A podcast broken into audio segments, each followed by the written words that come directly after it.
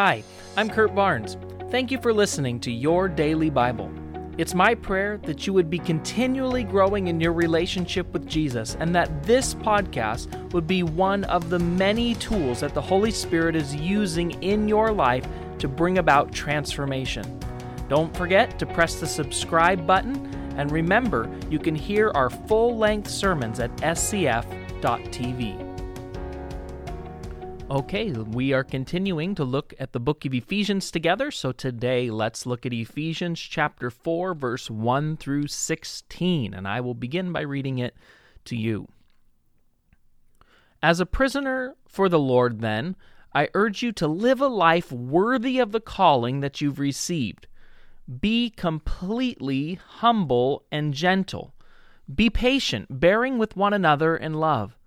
Make every effort to keep the unity of the Spirit through the bond of peace. There is one body and one Spirit, just as you were called to one hope when you were called. One Lord, one faith, one baptism, one God and Father of all, who is over all and through all and in all. But to each one of us grace has been given as Christ appointed it. This is why it says, when he ascended on high, he took many captives and gave gifts to his people. What does he ascended mean except that he also descended to the lower earthly regions?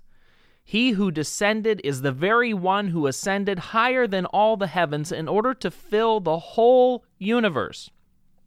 So Christ himself gave the apostles, the prophets, the evangelists, the pastors, and the teachers to equip his people for the works of service so that the body of Christ may be built up until we all reach unity in the faith and in the knowledge of the Son of God and become mature, attaining to the whole measure of the fullness of Christ. Then we will no longer be infants, tossed back and forth by the waves, and blown here and there by every wind of teaching and by the cunning and craftiness of people in their deceitful scheming.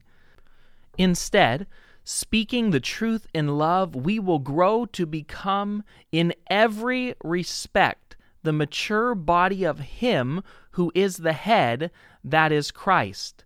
From Him, the whole body, joined and held together by every supporting ligament, grows and builds itself up in love as each part does its work. Have you ever noticed how one customer service experience can make or break a business's reputation? Stories about a bloody band aid can make you avoid chili for the rest of your life, while good reviews on services like Yelp can lead to your dining decision for the evening. One person's experience can affect the perception of an entire group. The same can actually be said for Christians. Often the people around us are looking at our actions to see what Christians actually look like. And you may be the only picture of a Christian that they'll ever see. The way we act as Christians can either point someone to Jesus or turn them away from him. A patient response, a quiet act of service, an undeserved kindness can show others the true character of Jesus just as biting remarks or unethical business deals or tidbits of gossip can make others want nothing to do with the religious person. We're called to be humble, gentle, patient, loving, peaceful. And Jesus modeled these traits in his love and mercy towards us. And we're called to follow his example. Our actions give others an impression of what our God is like. Are you, in your actions, painting a picture of Jesus that would compel other people to learn more? Let's pray. Jesus, you are such a good example for us, and it's my prayer today for myself and for everyone who's listening that we would follow in your footsteps.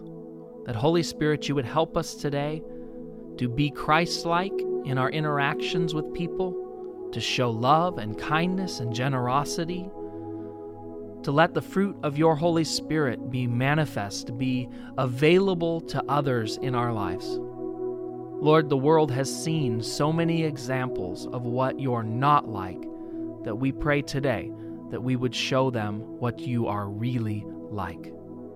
Thank you that this is even possible because your Spirit is in us and empowers us to do this. In Jesus' name, amen.